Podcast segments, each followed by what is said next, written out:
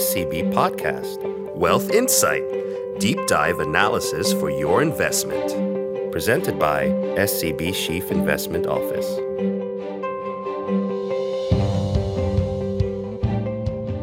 สวัสดีครับ ท่านผู้ฟังทุกท่านครับ กลับมาพบกันอีกครั้งสำหรับ Wealth Insight Podcast นะครับ by SCB Chief Investment Office นะครับผมกำพลอเรกสมบัตินะครับ วันนี้ก็ขออนุญาตมาคุยให้ฟังเกี่ยวกับเรื่องของสงครามระหว่างรัสเซียกับยูเครนนะครับว่ามีผลกับเรื่องของภาพแล้วก็กลยุทธ์การลงทุนในแง่ global allocation ยังไง เหตุการณ์สงครามระหว่างรัสเซียกับยูเครนเนี่ยใน episode ที่แล้วเนี่ยเรามีการพูดถึงว่ามันเป็น tension นะครับมันเป็นความตึงเครียดที่ต้องต้องระมัดระวังนะครับปรากฏว่าอัดเสร็จไม่นานก็เราราก็เห็นสงครามเกิดขึ้นจริง ๆ ซึ่งประเมินสถานการณ์ในช่วงที่ผ่านมาเนี่ยประมาณสัก2กับกับ3อาทิตย์เนี่ยเราจะเห็นว่าสงครามรัสเซียและยูเครนเนี่ยยังมีความตึงเครียดอยู่เยอะนะครับแล้วก็มีความไม่แน่นอนอยู่ค่อนข้างมาก สัญญาณล่าสุดที่เราเห็นเนี่ยมันมีโอกาสที่จะมีแนวโน้มยืดเยื้อ แล้วก็จะกลายเป็นความเสี่ยงด้านต่ำ ต่อเศรษฐกิจโลก ถึงแม้รัสเซียกับยูเครนเองอาจจะไม่ได้มีมูลค่าการส่งออกนำเข้าสำคัญอะไรนักกับเศรษฐกิจโลก แต่ว่าถ้าเราเจาะรายตัวของสินค้าเข้าไปเนี่ยนะครับบางสินค้าเนี่ยมันมีความสำคัญ ก็คือเรื่องของสินค้าที่เกี่ยวกับ commodities นะครับหรือว่าสินค้าโภคภัณฑ์เนี่ยมันทำให้ราคาพลังงาน ราคาอาหารบางประเภทพุ่งสูงขึ้น แล้วก็ผลกระทบเนี่ยเกิดขึ้นทั่วโลก นะครับในแง่ของตัวเงินเฟอ้อที่สูงอยู่แล้วนะครับแล้วก็มีโอกาสที่จะขยับขึ้นเพิ่มเข้าไปอีกนี้พอมีความเสี่ยงด้านต่ำกับเศรษฐกิจโลก แล้วก็มีเรื่องเงินเฟอ้อเข้ามาเนี่ยนะครับคำที่ตลาดจะเริ่มพูดถึงกันก็คือคำว่า stagflation ซึ่งคำว่า stagflation เนี่ยมาจาก 2คำนะครับคำแรกคือ stagnant คำที่ 2 คือ inflation ในทางเศรษฐศาสตร์เนี่ยจริงๆคำนี้มันมีอาการอยู่ 3 อย่างด้วยกันนะครับอย่างแรกก็คือว่าเศรษฐกิจไม่โต อันที่ 2 ก็คือเงินเฟ้อสูง อันที่ 3 คืออัตราการว่างงานสูง อันเนี้ยก็ถามว่าเป็น็นกันทั้งโลกไหมนะครับสิ่งที่เรามองก็คือว่าคงไม่ใช่นะครับอาจจะมีบางประเทศที่มี concern มีความเสี่ยงเพิ่มมากขึ้นนะครับแต่บางประเทศอาจจะไม่ได้กังวลขนาดนั้นเดี๋ยวเรามาดูกันนะครับว่าประเทศไหนที่ต้องกังวลบ้าง คือประเทศใหญ่ๆอะที่ไหนที่ต้องกังวลบ้างที่ไหนอาจจะไม่ต้องกังวลมากนะักเรื่องของเงินเฟ้อที่มาจากราคาสินค้า โภคภัณฑ์ ราคาสินค้าด้านพลังงานสูงขึ้นเนี่ยนะครับมันก็เป็นตัวที่ทำให้เกิดความซับซ้อนในการทำนโยบายการเงินของธนาคารกลางหลักใช่ไหมครับเพราะว่าธนาคารกลางเนี่ยส่งสัญญาณการขึ้นดอกเบี้ยมาตั้งแต่ก่อนมีสงครามแล้วนะครับเพราะว่า อยากจะเอาเข้ามาจัดการเงินเฟ้อแต่ทีนี้หลังจากนี้เนี่ยเงินเฟ้อดันเพิ่มขึ้น แต่เพิ่มขึ้นจากปัจจัยฝั่งอุปทาน ฝั่งต้นทุนเนี่ยเรียกว่า cost push inflation พอมันเป็นแบบนี้แล้วเนี่ยอาจจะมีความกังวลเกิดขึ้นในตลาดว่าเอ๊ะมันยังจำเป็นจะต้องขึ้นดอกเบี้ย เพิ่มเข้าไปอีกหรือเปล่าจากที่จะคิดจะเพิ่มอยู่แล้วเนี่ยซึ่งอันเนี้ยทาง SBC เราประเมินว่าไม่ได้เป็นอย่างนั้น คือดอกเบี้ยขาขึ้นเนี่ยมันขึ้นแน่ๆอยู่แล้ว ตอนนี้มันอยู่ที่ว่าขึ้นมากขึ้นน้อยแค่นั้นเอง แต่ถ้าเงินเฟ้อที่มันมาจากเรื่องของราคาพลังงานที่ที่มาจากผลจากสงครามเนี่ยมันมี 2 มุมด้วยกันนะมุมหนึ่งคือมันทำให้เงินเฟ้อเพิ่มขึ้นไปอีก แต่อีกมุมหนึ่งมันก็กลายเป็นการฟื้นตัวของเศรษฐกิจเนี่ยมันเป็นความเสี่ยง เพราะว่าอะไร เพราะว่าน้ำมันราคาน้ำมันราคาอาหารที่เพิ่มขึ้นเนี่ยอย่างแรกเลยคือมันทำให้การบริโภคภาคเอกชนเนี่ยมันอาจจะไม่ได้ฟื้นตัวเร็วอย่างที่หลาย ๆ ฝ่ายคาดกันนะเพราะว่าคนส่วนใหญ่นะโดยเฉพาะคนกลุ่มที่มีรายได้น้อยเนี่ยเขาจะต้องเอาเงินหรือหรือหรือรายได้ของเขาเนี่ย ไปซื้อน้ำมัน ไปซื้ออาหารในราคาที่แพงขึ้น เขาก็จะมีเงินเหลือไปซื้อของอื่นๆ น้อยลงนะเพราะฉะนั้นโอกาสที่เราจะเห็นการบริโภคมันไม่ได้ฟื้นตัวเร็วอย่างที่คาดเนี่ยก็มีสูงช่องที่ 2 ช่องทางที่ 2 ที่จะกระทบเศรษฐกิจก็คือเรื่องของการลงทุนนะครับแน่นอนช่วงสงครามที่เกิดขึ้นเนี่ยมันมีความไม่แน่นอนสูงมาก ใช่ไหมครับ การตัดสินใจลงทุนอาจจะถูกเลื่อนออกไป อันนี้ก็เป็นผลต่อเรื่องของการลงทุน หรือบางประเทศที่พึ่งพาการท่องเที่ยวเยอะๆ อย่างบ้านเราเนี่ยเวลามีสงครามเนี่ยคนก็อาจจะไม่ได้อยากเดินทาง หรือน้ำมันที่แพงขึ้นทำให้ต้นทุนในการเดินทางของเขาเนี่ยสูงขึ้นใช่ไหมครับเพราะว่าตั๋วเครื่องบินเนี่ยค่าเซอร์ชาร์จเรื่องของราคาน้ำมันเนี่ยมันปรับตามราคาน้ำมันโลกเลย ต้นทุนในการเดินทางสูงขึ้นเขาก็อาจจะ เลื่อนการเดินทางออกไป เพราะฉะนั้นเรื่องของดอกเบี้ย มันอาจจะไม่จำเป็นต้องรีบเร่งขึ้นดอกเบี้ย ตามเงินเฟ้อขนาดนั้นก็ได้นะครับ อันนี้ก็เป็นมุมมองของเราว่า เรายังคิดว่า ธนาคารกลางหลักๆเนี่ยยังส่งสัญญาณการขึ้นดอกเบี้ยนะครับดอกเบี้ยเป็นขาขึ้น เพียงแต่ว่าคงไม่ได้ตะบี้ตะบันรีบขึ้นดอกเบี้ยเร็ว เพื่อจัดการเงินเฟอ้อที่มาจากเรื่องของสงคราม การประชุมของเฟดวันที่ 15-16 มีนาคมนี้นะครับเราก็มองว่าน่าจะมีการขยับขึ้นดอกเบี้ยแหละนะครับประมาณ 25 basis point นะครับแล้วก็เขาก็คงจะส่งสัญญาณผ่านตัว dot plot ของเขานะครับว่าเบี้ยมันจะเป็นขาขึ้นแล้วนะนะครับแต่เรายังประเมินว่า โอกาสที่เขาจะขึ้นดอกเบี้ยเกิน 5-6 ครั้งเนี่ยน้อยมากนะครับทั้งปีนี้เรามองว่าขึ้นน่าจะขึ้นประมาณสักสัก 6 ครั้ง ทีนี้จากเรื่องของสงคราม จากเรื่องของ stagflation นะครับจากเรื่องของ ทิศทางดอกเบี้ยเนี่ยมุมมองในการลงทุนเราเป็นยังไง ด้วยความไม่แน่นอนที่สูงขนาดนี้นะครับเรายังคงมุมมองการเพิ่มน้ำหนักการถือเงินสดในพอร์ตอยู่ ในช่วงระหว่างที่เรามีพอดแคสต์ episode ครั้งที่แล้วเนี่ยนะครับก็ห่างกันประมาณสักเกือบเกือบสามอาทิตย์แล้วนะในระหว่างนั้นเนี่ยเรามีการสื่อสารกับทางลูกค้าของ SCB ก็คือว่าเราอยากให้เพิ่มน้ำหนักการถือเงินสดนะครับซึ่งในปัจจุบันนี้เรายังมองอย่างนั้นอยู่ เรายังคิดว่าความเสี่ยงตอนนี้มันสูงนะครับความไม่แน่นอนก็ค่อนข้างสูง เพราะฉะนั้นถือเงินสดในพอร์ตก่อนนะครับแล้วก็ถ้าลูกค้าท่านไหนที่อยากอยากจะเริ่มเข้ามาซื้อเรื่องของสินทรัพย์เสี่ยงเนี่ยเราเน้นให้จับจังหวะนะครับสะสมหุ้นไทยแล้วก็เวียดนาม อันนี้ก็จะเป็น messageหลักๆนะครับใน episode นี้นี่ผมลงรายละเอียดในบางประเด็นให้ฟังแล้วกันนะครับว่าว่าเป็นยังไง ประเด็นแรกเลยแน่นอนคือเรื่องของสงครามรัสเซียยูเครนเนี่ยมันมีข่าวออกมาแทบจะทุกชั่วโมง เราจะต้องใช้กรอบในการตามยังไงนะครับเพื่อจะเรียนรู้ให้ได้ว่าเรื่องของสงครามเนี่ยมันจะมีผลนะครับหรือว่ามีความคืบหน้านะครับจะได้ไปใช้วิเคราะห์การลงทุนต่อ ทาง SCB CIO เราประเมิน 3 ปัจจัยด้วยกัน ปัจจัยที่เกี่ยวข้องกับการลงทุน ปัจจัยแรกนะครับก็คือเรื่องของสถานการณ์การสู้รบ ปัจจัยที่ 2 คือมาตรการการคว่ำบาตรแล้วก็ปัจจัยที่3เนี่ยก็คือการเจรจา ทุกวันนี้3ปัจจัยนี้ถ้าเราดูเนี่ยมันมีความไม่แน่นอนสูงอยู่ การสู้รบเนี่ยทุกวันนี้ สู้รบกันเต็มรูปแบบทั้งทางบกทางน้ำทางอากาศทางไซเบอร์ด้วย ตอนนี้ก็ต้องเรียกว่าไม่ค่อยมีใครยอมใครเท่าไหร่นะครับรัสเซียก็มีการเพิ่มกำลังทหารเข้าไป ยูเครนก็สู้นะครับการที่เขาออกกฎอายการศึกนี่ยบอกว่าไม่ให้ผู้ชาย 18ถึง60เนี่ยออกจากประเทศลี้ภัยออกไป มันก็เป็นการส่งสัญญาว่าเขาอยากให้สู้นะแล้วคนยูเครนก็สู้ด้วย ทาง ประเทศยุโรปที่เป็นสมาชิกนาโตเนี่ยอาจไม่ได้ส่งคนเข้ามา แต่การส่งอาวุธเข้ามา การสร้างที่ลี้ภัยให้เด็กและผู้หญิง ผู้สูงอายุเนี่ยในประเทศรอบๆยูเครนเนี่ยมันก็เป็นการส่งสัญญาณว่าเขาก็พร้อมสนับสนุนการต่อสู้ของยูเครนในทางปฏิบัติ เพราะฉะนั้นสถานการณ์สงครามเนี่ยก็ก็ยังมีการต่อสู้ค่อนข้างดุเดือดอยู่ พอเราหันมาดูเรื่องของมาตรการคว่ำบาตรนะฮะเราจะเห็นว่าทั้งสองฝั่งก็ทำรุนแรงมากขึ้นเรื่อยๆ นะครับมาตรการคว่ำบาตรที่มีต่อรัสเซียเนี่ยก็ออกมาเป็นระยะระยะ ล่าสุดก็มีการบอกว่าจะลดการนำเข้าพลังงานของรัสเซียด้วยนะครับซึ่งส่วนใหญ่ก็จะมาจากประเทศที่พึ่งพารัสเซียไม่ไม่มากนัก ถ้าประเทศที่พึ่งพารัสเซียมากอย่างประเทศในยุโรปเนี่ยก็อาจจะยังไม่อยากที่จะคว่ำบาตรนะครับยังต้องการนำเข้าอยู่ แต่ทั้งหลายทั้งปวงที่เกิดขึ้นเนี่ยมันส่งผลให้ภาคการเงิน ภาคธนาคารนะครับแล้วก็ตัวเศรษฐกิจรัสเซียเนี่ยได้รับผลกระทบสูง แต่รัสเซียก็ไม่ถอยนะฮะก็ยังยังสู้ต่อ นะครับเพราะฉะนั้นผลที่เราเห็นมากๆก็คือเรื่องของราคาพลังงานที่ขยับขึ้นมา ปัจจัยที่ 3 ที่เราประเมินในแง่ของสถานการณ์สงครามก็คือเรื่องของการเจรจา ซึ่งแน่นอนทุกฝ่ายอยากให้เกิดการเจรจาเกิดขึ้น เพียงแต่ว่าการเจรจาที่มันจะสำคัญให้เกิดความคืบหน้าในการสร้างสันติภาพเนี่ยนะครับซึ่งก็จะมีผลทำให้ตลาดสบายใจในประเด็นนี้มากขึ้นได้เนี่ย เราเชื่อว่าต้องเป็นการเจรจาของเจ้าหน้าที่ระดับสูงโดยเฉพาะประธานาธิบดีของทั้งสองประเทศนะครับตราบใดที่ยังไม่ได้ส่งเจ้าหน้าที่ระดับสูงมาเนี่ยมันค่อนข้างยาก เนื่องจากว่าเจ้าหน้าที่ที่ไม่ระดับสูงเขาก็ไม่ได้มีอำนาจตัดสินใจนะครับก็อาจจะต้องไปขออำนาจการตัดสินใจจากหัวหน้ามาอีกทีหนึ่งเพราะมันก็จะออกแนวไม่จบอะนะฮะเจรจากันแต่ว่าก็เหมือนกับแลกข้อความแลกข้อแลกเปลี่ยนกัน ก็กลายเป็นว่า ไม่ว่าจะเป็นเรื่องของการสู้รบเรื่องของมาตรการคว่ำบาตรหรือว่าการเจรจาเนี่ยมันชี้ไปว่าสงครามเนี่ยมีแนวโน้มที่จะยังดำเนินต่อไปนะครับแล้วก็อาจจะยืดเยื้อ ทีนี้ถามว่าเมื่อกี้เราคุยกันถึงกรอบในการวิเคราะห์สถานการณ์สงคราม ซึ่งก็ต้องเรียนว่าในในทีมซีออฟฟิศของเราเนี่ยเราก็ไม่ได้มีใครที่เป็นผู้เชี่ยวชาญด้านสงครามนะครับกก็ก็ประเมินจากสิ่งที่เราเห็นแล้วเราก็วิเคราะห์กันออกมา ทีนี้มาถึงเรื่องที่เราอาจจะมีความคุ้นเคยมากหน่อย เรื่องของปัจจัยสำคัญต่อเศรษฐกิจและก็ตลาดการเงินโลก ถามว่าอันเนี้ยเราดูอะไรบ้าง เราดู1คือสงครามซึ่งเราคุยกันเมื่อสักครู่นี้นะอันที่2คือน้ำมันนะแล้วก็ที่3คือเรื่องของดอกเบี้ย ตอนนี้ในตลาดจะกังวลว่าถ้าสงครามมันยืดเยื้อนะครับ น้ำมันมันจะขยับขึ้นเร็วนะครับ แล้วก็ค้างอยู่ แล้วจะกลายเป็นธนาคารกลางต้องมาขึ้นดอกเบี้ยเร็วหรือเปล่า ซึ่งผมเรียนในตอนต้นนะครับว่าสงครามเนี่ยเรามองว่ายืดเยื้อ ช่ไหมครับราคาน้ำมันตอนนี้ราคาเฉลี่ยที่เรามองอในในปี 2022 นะครับเรามองอยู่ที่ประมาณ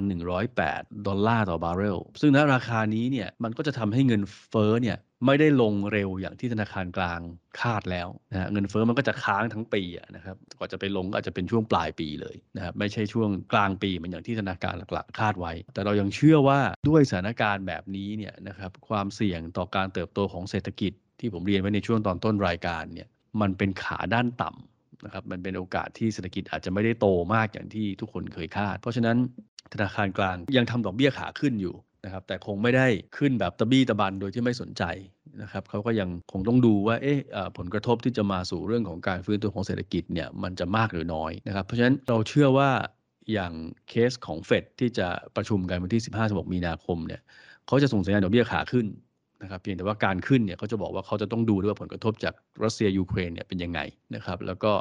ช่วงการประชุมเดือนมีนาเนี่ยก็จะขึ้นสัก 25 basis point นะครับแล้วทั้งปีเนี่ยเราประเมินว่าอยู่ที่ประมาณ 150 basis point ก็คือถ้าขึ้นครั้งละ 25 basis point คือขึ้น 6 ครั้ง ทีนี้ถ้าเรามาดูในเรื่องของมาตรการที่ใช้ความบาดทางเศรษฐกิจระหว่างทั้งสองฝั่งเนี่ยสิ่งที่เกิดขึ้นก็คือว่าใครมีอะไรก็เอาออกมาใช้ โดยที่ไม่ให้ตัวเองเจ็บตัวมากเกินไป ที่ผ่านมารูปแบบยังเป็นอย่างนั้น ยกตัวอย่างเช่น อเมริกานะครับก็จะสั่งลดการนำเข้าพลังงานจากรัสเซีย เพราะว่าเขาไม่ได้นำเข้าจากรัสเซียมากอยู่แล้ว สั่งแบนสายการบินจากรัสเซียพวกนี้แล้วก็มีการให้ความช่วยเหลือยูเครน ในฝั่งยุโรปมีการคว่ำบาตรธนาคารรัสเซียนะครับส่วนนี้ทางสหรัฐทางอังกฤษก็ก็ทำก็มีการส่งยุทธปกรณ์ไปช่วยยูเครนแต่ว่าเรื่องของการลดการนำเข้าพลังงานจาก รัสเซียในระยะสั้นเนี่ยไม่มีอาจจะมีแผนที่จะทำในระยะยาว แต่ว่าระยะสั้นเนี่ยยังไม่ไปไกลขนาดนั้น ก็จะเห็นว่ารูปแบบเนี่ยมันก็จะเป็นลักษณะที่โอเค ถ้าฉันทำอะไรได้ฉันทำแต่ตัวเองต้องไม่เจ็บตัวพูดง่ายๆแต่ว่าฝั่งรัสเซียเองเนี่ยโดนหนักนะครับ เนื่องจากว่าสิ่งที่เกิดขึ้นเนี่ยเขามีการแบนเรื่องของคือไปฟรีซพวกเงินสำรองของรัสเซียนะครับที่อยู่ในประเทศต่างๆทำให้ธนาคารกลางรัสเซียเนี่ยไม่สามารถเอาเงินทุนต่างประเทศเนี่ยเอามาใช้ปกป้องค่าเงิน ของรัสเซียได้ ถึงแม้จะมีความพยายามในการขยับขึ้นดอกเบี้ยนโยบายที่เป็นการขึ้นดอกเบี้ยนโยบายที่เร็วมาก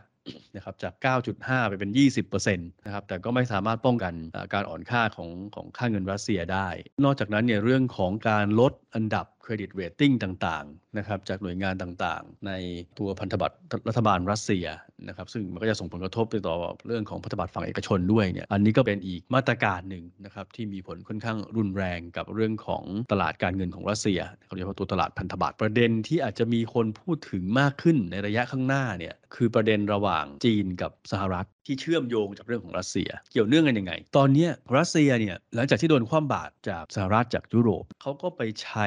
บริการนะครับหรือว่าระบายสินค้าบางส่วนเนี่ยให้จีนก็มีกระแสบอกว่าเอ๊ะจีนจะถูกคว่ำบาตรตามไปด้วยหรือเปล่า นะครับจากทางสหรัฐนะครับ ซึ่งประเด็นเนี้ยเรามองว่าในทางทฤษฎีเนี่ยมันมีความเป็นไปได้นะครับ แต่ในทางปฏิบัติเนี่ยเราเชื่อว่าโอกาสเกิดน้อย เพราะว่าถ้าสหรัฐทำอย่างนั้นจริงๆเนี่ยเขาจะเจ็บตัวเองนะฮะเนื่องจากว่าเราทราบกันดีว่าจีนกับสหรัฐเนี่ยมีการพึ่งพาทางเศรษฐกิจ ทางตลาดเงินตลาดทุนเนี่ยค่อนข้างมาก บริษัทจดทะเบียนของสหรัฐเนี่ยมีจีนเป็นแหล่งรายได้สำคัญเนี่ยเต็มไปหมดเลย เพราะฉะนั้นถ้าเขา คว่ำบาตรจีนจริงๆเนี่ยเขาจะเจ็บตัวด้วย ซึ่งถ้าเราสังเกตดูเนี่ยสหรัฐจะไม่ทำมาตรการคว่ำบาตรลักษณะนี้ ถ้าจะทำก็คงทำใน sector ที่เขาจะเจ็บตัวน้อย เพราะฉะนั้นผลกระทบต่อตัวเขาเองเนี่ยมันจะไม่เยอะนะครับ เพราะฉะนั้นก็เราคิดว่าประเด็นนี้คงเป็นประเด็นที่ตลาดอาจจะพูดถึงกันนะครับ แต่ว่าโอกาสที่จะเห็นการทำจริงๆเนี่ยไม่น่าจะสูงนักทีนี้ผลลัพธ์อันนึงที่มันมาจากเรื่องของสงครามระหว่าง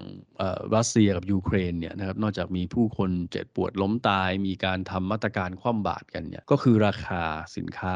commodities นะครับพวกพลังงานนะครับ หรือว่าตัวอาหารอย่างเช่นข้าวสาลีเนี่ยมันสูงขึ้น นะครับเนื่องจากว่ายูเครนและรัสเซียเนี่ยเป็นผู้ส่งออกข้าวสาลีสำคัญของโลก ตัวรัสเซียเองก็เป็นผู้ส่งออกพลังงานสำคัญของโลก พอมีเรื่องของสงครามเกิดขึ้นนะครับมันก็มีการติดขัดทางเรื่องของอุปทาน ฝั่งอุปทานใช่ไหมฮะมี supply bottleneck supply disruption เกิดขึ้นทำให้ตัวเงินเฟ้อเนี่ยก็ขยับขึ้นนะครับแล้วก็มีโอกาสที่จะสูงต่อเนื่องนี่ถามว่าการที่ราคาพลังงานมันสูงขึ้นเนี่ยถ้าเราดูในประเทศแถบเอเชียเนี่ยผลกระทบเนี่ยมันจะตกอยู่ที่ใครบ้าง คือถ้าเราไปดูตัวของของการนำเข้าพลังงานสุทธิของแต่ละประเทศในเอเชียเนี่ยนะฮะจะถ้าเราเจาะในอาเซียนเลยนะครับเราจะเห็นว่ามีแค่ 2 ประเทศนะครับคือมาเลเซียกับอินโดนีเซียที่เขาเป็นผู้ส่งออกสุทธิทางด้านพลังงาน นอกนั้นเนี่ยเป็นผู้นำเข้าสุทธิ ผู้นำเข้าสุทธิหมายความว่าคุณจะต้องจ่ายราคาพลังงานที่สูงขึ้น เพราะราคาพลังงานมันขยับขึ้นเนี่ยเพราะฉะนั้นมันก็จะเป็นผลที่ไม่ค่อยดีนักต่อภาพเศรษฐกิจเขาซึ่งไทยเราเองเป็นหนึ่งในประเทศที่เป็นผู้นำเข้าพลังงานสุทธิเนี่ยสูงที่สุดเมื่อเทียบกับ GDP เพราะฉะนั้นประเด็นเรื่องของราคาพลังงานสูงเนี่ยจะกระทบเราอยู่พอสมควร นี่ก็ต้องมาดูว่านโยบายของรัฐบาลในแต่ละประเทศเนี่ยที่จะจัดการปัญหาเนี่ยมีการใช้เรื่องของการ subsidize นะครับการเข้ามาอุดหนุนไม่ให้ถูกผลกระทบจากราคาพลังงานสูงเนี่ยมากน้อยแค่ไหน ซึ่งมาตรการเหล่านี้เนี่ยมันไม่ได้มีแต่ข้อดีนะครับมันก็มีต้นทุนของมันอย่างที่เราทราบกันนะก็คือว่าเราอาจจะช่วยไม่ให้ราคาพลังงาน มันกลายเป็นภาระ ของบริษัทหรือว่าของภาคครัวเรือนได้นะครับ แต่มันก็จะกลายเป็นภาระของฝั่งรัฐนะครับ โดยการใช้กองทุนน้ำมันพวกนี้เข้าไปช่วย ก็ต้องแบกภาระเพิ่ม อันนี้ก็ต้องอยู่ที่ว่าราคาพลังงานเนี่ยมันจะสูงยืดเยื้อแค่ไหน รัฐคงอาจจะพยายามช่วยแต่คงช่วยได้ระดับหนึ่ง แต่ว่าตอนนี้เราจะเห็นสัญญาณความช่วยเหลือนะครับซึ่งไม่ได้เกิดขึ้นเฉพาะประเทศไทยเนี่ยการใช้เรื่องของมาตรการเข้ามาช่วยลดภาระราคาพลังงานเนี่ยในอาเซียนเนี่ยใช้กันเยอะนะครับไทยเวียดนามเนี่ยก็มีมาตรการพวกนี้ออกมาทีนี้อาจจะมีคำถามว่าเอ๊ะแล้วนอกจากเรื่องของราคาพลังงานราคาอาหารมันก็ขยับขึ้น เรื่องของค่าจ้างก็มีคนพูดถึงว่ามันจะขึ้นเนี่ยเงินเฟ้อนี่มันจะยิ่งแบบโอ้โหขยับขึ้นมาก เต็มที่เลยหรือเปล่า เราไปเจาะประเด็นนี้มาดูกัน ผมเริ่มจากเรื่องของค่าจ้างก่อน ในช่วงที่ผ่านมาจริง ๆ ประเทศที่ค่าจ้างขยับตัวสูงขึ้น ที่เรียกว่าเงินเฟอ้อจากค่าจ้างหรือว่า wage inflation เนี่ยที่เห็นชัดๆ ตอนนี้จริงๆมีสหรัฐประเทศเดียว ที่ค่าจ้างโตเนี่ยประมาณ 4-5%ในช่วงตั้งแต่ครึ่งหลังของปีที่แล้วเป็นต้นมา นอกนั้นเนี่ยการโตของค่าจ้างยังถือว่าค่อนข้างน้อยนะครับอย่างบ้านเราเองเนี่ยค่าจ้างเราก็จะแกว่งแกว่งอยู่ประมาณสัก0ถึง1%นไปปลายๆนะครับไม่ได้ขยับขึ้นมาก เพราะฉะนั้นถ้าค่าจ้างมันยังไม่โตเรื่องของเงินเฟอ้อที่มาจากปัจจัยทางด้านอุปสงค์หรือฝั่งรายได้เนี่ยมันก็อาจจะยังไม่ต้องคอนเซิร์นมาก อันนี้ก็เป็นเหตุผลหนึ่งที่เราคิดว่าทำไมเรื่องของธนาคารกลางโดยเฉพาะในเอเชียเนี่ยนะครับอาจจะไม่ได้รีบขยับดอกเบี้ยขึ้นเร็วขนาดนั้นนะครับอีกปัจจัยหนึ่งที่น่าจะมีผลมากเหมือนกัน ก็คือเรื่องของราคาอาหาร ซึ่งอันนี้มันเป็นสิ่งที่แตกต่างทั้งในแง่ของราคาอาหาร และวัฒนธรรม การกินที่แตกต่างกัน ถ้าเราดูในฝั่งตะวันตกเนี่ยแน่นอนเขาทานอาหารพวกขนมปังพวกอะไรเยอะใช่ไหมฮะ เวลาข้าวสาลีราคากระโดดขึ้นมา เนื่องจากว่ายูเครนและรัสเซียเนี่ยเป็นหนึ่งในประเทศที่ส่งออกข้าวสาลีมากที่สุดในโลกเนี่ยกระทบราคาอาหารโดยรวมของเขาทันที กระทบเรื่องของฟู้ดอินฟลชันของเขาทันที แต่ถ้าเราหันไปดูอาหารหลักของคนเอเชียอย่างบ้านเราเนี่ยนะฮะถ้าเราดูข้าวไทยหรือว่าข้าวเวียดนามตอนนี้ซึ่งเป็น 2 ผู้ส่งออกหลักในแถบนี้นะครับเราจะเห็นว่าราคาข้าวไทยเวียดนามขึ้นช้ากว่าราคาข้าวสาลีอย่างเห็นได้ชัดอันนี้ก็จะเป็นอีกปัจจัยหนึ่งที่ทำไมเราถึงเชื่อว่าเงินเฟ้อในเอเชียเนี่ยมันอาจจะไม่ได้ดูตื่นเต้น คือมันขึ้นแหละนะฮะ แต่ว่ามันจะขึ้นไปมากกว่านี้มาก ๆ หรือเปล่าเนี่ยที่ว่าเรื่อง food inflation นะครับ เรื่องเงินเฟ้อที่มาจากอาหาร เรื่อง wage inflation นะครับ เงินเฟ้อที่มาจากเรื่องของค่าจ้างเนี่ย ในแถบนี้มันไม่ได้สูง เพราะฉะนั้นโดยส่วนใหญ่เนี่ยมันก็จะเป็นเรื่องของเงินเฟอ้อที่มาจากปัจจัยทางด้านอุปทานก็คือ cost push inflation เป็นหลัก อีกประเด็นหนึ่งที่ค่อนข้างน่าสนใจ ผมว่าในระยะข้างหน้าเนี่ยเราจะเห็นเรื่องคำว่า cost push inflation เนี่ยเข้ามาในตลาดมากขึ้นเรื่อยๆ เพราะมันจะเป็นสาเหตุที่อาจจะทำให้ต้นทุนของผู้ผลิตสูงขึ้น แล้วถ้าเขาส่งผ่านต้นทุนนั้นไปให้ผู้บริโภคไม่ได้เนี่ยมันหมายถึงกำไรของเขาจะลดลง ถามว่าประเทศไหนที่จะได้รับผลกระระทบจากปัจจัยเหล่านี้น้อยหน่อย ถ้าเราดูเมื่อสักครู่นะครับเราเราคุยกันว่าในประเทศต่างๆ ที่เราลงทุนกันเนี่ยประเทศที่มีค่าจ้างสูงขึ้น อย่างเห็นได้ชัดในช่วงที่ผ่านมาเนี่ยมันมีอเมริกาที่เดียว อเมริกาเนี่ยจะเป็นประเทศที่ผลกระทบเรื่อง cost push inflation ต่อผู้บริโภคค่อนข้างน้อย เพราะว่าอะไร อย่างน้อยๆเนี่ยเราเชื่อว่า ด้วยค่าจ้างที่โตขึ้นเนี่ยจะทำให้ผู้ผลิตสินค้าเนี่ยเขากล้าที่จะส่งผ่านต้นทุนไปให้กับผู้บริโภคได้ เขาน่าจะสามารถบริหารจัดการส่วนต่างกำไรของเขาได้บ้าง แต่ถ้าเป็นที่อื่น อย่างสมมุติเราดูตลาดของประเทศพัฒนาแล้วนะครับ ตัว develop markets เนี่ย ถ้าดูญี่ปุ่น ถ้าดูยุโรป เรื่องของค่าจ้างที่ไม่ได้ขยับขึ้นสูงเนี่ย มันจะกลายเป็นว่าผู้ผลิตนะครับ คือบริษัทจดทะเบียนตลาดหลักทรัพย์ส่วนใหญ่เนี่ยอาจจะไม่ส่งผ่านต้นทุนที่สูงขึ้นไม่ได้ เพราะฉะนั้นประเด็นนี้ตลาดสหรัฐเนี่ยน่าจะได้เปรียบที่อื่นอยู่ค่อนข้างมาก ทีนี้ถ้าเราข้ามมาดูกันในเรื่องของตัวธนาคารกลางก็ อย่างที่คุยกันตอนต้นรายการนะครับ เราเชื่อว่าธนาคารกลางหลักๆ ยังส่งสัญญาณดอกเบี้ยขาขึ้นนะครับเพียงแต่ว่าคงไม่จำเป็นต้องขยับขึ้นรุนแรงมากนัก ตอนนี้เราเห็นสัญญาณแล้วนะครับจากธนาคารกลางยุโรปนะเขามีการประชุมกันเมื่อวันที่ 10 มีนานะครับตอนนี้อัดพอดแคสต์อันนี้วันที่ 11 มีนา คือวันที่ 10 มีนาเนี่ย ECB ก็บอกแล้วนะฮะว่าเงินเฟ้อเนี่ยมันแรงกว่าที่เขาคาด ผลกระทบในแง่ของสงครามเนี่ยตอนนี้เขารอประเมินอยู่ เพียงแต่ว่าเรื่องของเงินเฟ้อมันขยับขึ้นมากๆเนี่ยเขาจะลดเรื่องของ QE เขาจะทำ QE taper สำหรับโครงการ APP ของเขาเนี่ยเร็วขึ้น แล้วก็อาจจะหยุดโครงการเร็วขึ้นด้วย ส่วนการขยับขึ้นดอกเบี้ยเนี่ย ECB ยังบอกว่าต้องรอดูสถานการณ์ ต้องประเมินด้วยว่าความเสี่ยงจากเรื่องของสงครามมันจะมากระทบเศรษฐกิจมากน้อยแค่ไหน ซึ่งอันเนี้ยผมคิดว่ามันเป็นโทนที่ธนาคารกลางอื่นๆ ก็คงจะใช้ธีมประมาณนี้อย่างเฟดเนี่ยประชุมเดือนมีนาคมเนี่ยถ้าประกาศแผนการทำ quantitative tightening ได้นะครับก็คงประกาศจะรีบพยายามเอาเรื่องของสภาพคล่องกลับมาบ้างนะครับ แต่ว่าเรื่องของดอกเบี้ยก็คงให้มันเป็นการขึ้นแบบค่อยเป็นค่อยไปนะครับ แล้วก็มีการประเมินถึงผลกระทบจากสงครามอยู่เป็นระยะระยะนี้ถามว่าถ้าเราดูจากตรงนี้ประมวลจากทั้งเรื่องของสงคราม เรื่องของดอกเบี้ย เรื่องของเงินเฟ้อแล้วเนี่ย ถ้าเรามาลองมาดู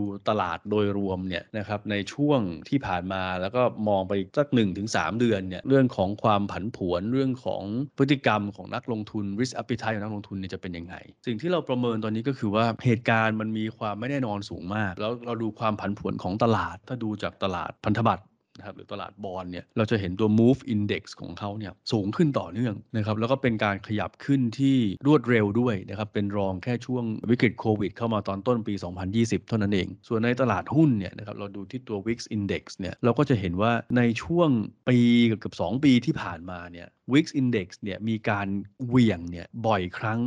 มากขึ้นนะครับแล้วแต่ละครั้งก็ใช้เวลานานในการลงมามากขึ้นไอ้ความผันผวนทั้งในตลาดหุ้นตลาดพันธบัตรที่มันมีต่อเนื่องเป็นระยะเวลานานพอสมควรแบบนี้นะครับเราคิดว่าตอนนี้บวกกับเรื่องของสงครามเนี่ยนะครับก็เลยทำให้นักลงทุนส่วนใหญ่เนี่ยเราเชื่อว่ายังอยู่ใน risk off mode นะครับก็คืออยู่ในช่วงชะลอการลงทุนอยู่นะครับอาจจะมีแรงซื้อกลับมาบ้าง เวลามีข่าวดีความคืบหน้าในการเจราจาเนี่ยแต่ส่วนใหญ่จะเป็น selective buy นะครับตราบใดที่เรายังไม่เห็นการเจราจาที่สำเร็จผลจากประธานาธิบดีทั้งสองฝั่งเนี่ยอันนี้ก็ตลาดก็ยังจะอยู่ในช่วงของ risk off mode อยู่ ก็คือมุมมองของทาง SCB CIO สำหรับประเด็นของสงครามระหว่างรัสเซียกับเวียดนามคำแนะนำในการลงทุนในช่วงนี้ก็อย่างที่เรียนในตอนต้นรายการนะครับว่าเรายังแนะนำให้เพิ่มสภาพคล่องเพิ่มเงินสดในพอร์ต แล้วก็จับจังหวะนะครับ ถ้าใครอยากเริ่มกลับมาลงทุนตัวที่น่าจะเป็น shelter ได้ในช่วงนี้นะครับ เรายังคิดว่าเป็นตลาดหุ้นไทยและเวียดนามอยู่สำหรับเรื่องของ commodity เรื่องของทองคำเรื่องของน้ำมันเนี่ยเราเป็น neutral อยู่ในพอร์ต ก็คือต้องมีติดพอร์ตแหละนะครับ เป็นตัว hedge เงินเฟ้อที่ค่อนข้างดีนะครับเพียงแต่ว่าในช่วงที่ราคาของทั้ง 2 สินทรัพย์เนี่ยมันขยับขึ้นมามากๆเนี่ยนะครับเราก็อาจจะยังไม่ได้อยากที่จะให้ไล่ราคามากนักตอนนี้ก็คีเป็นนิวทรัลทั้งทองคำและน้ำมัน ก็วันนี้ก็น่าจะประมาณนี้นะครับ แล้วก็ไว้โอกาสหน้าเรากลับมาคุยกันใหม่นะครับสำหรับพอดแคสต์ของทาง SCB CIO ขอบคุณมากครับ สวัสดีครับ SCB Podcast Wealth Insight Deep Dive Analysis for Your Investment. Presented by SCB Chief Investment Office.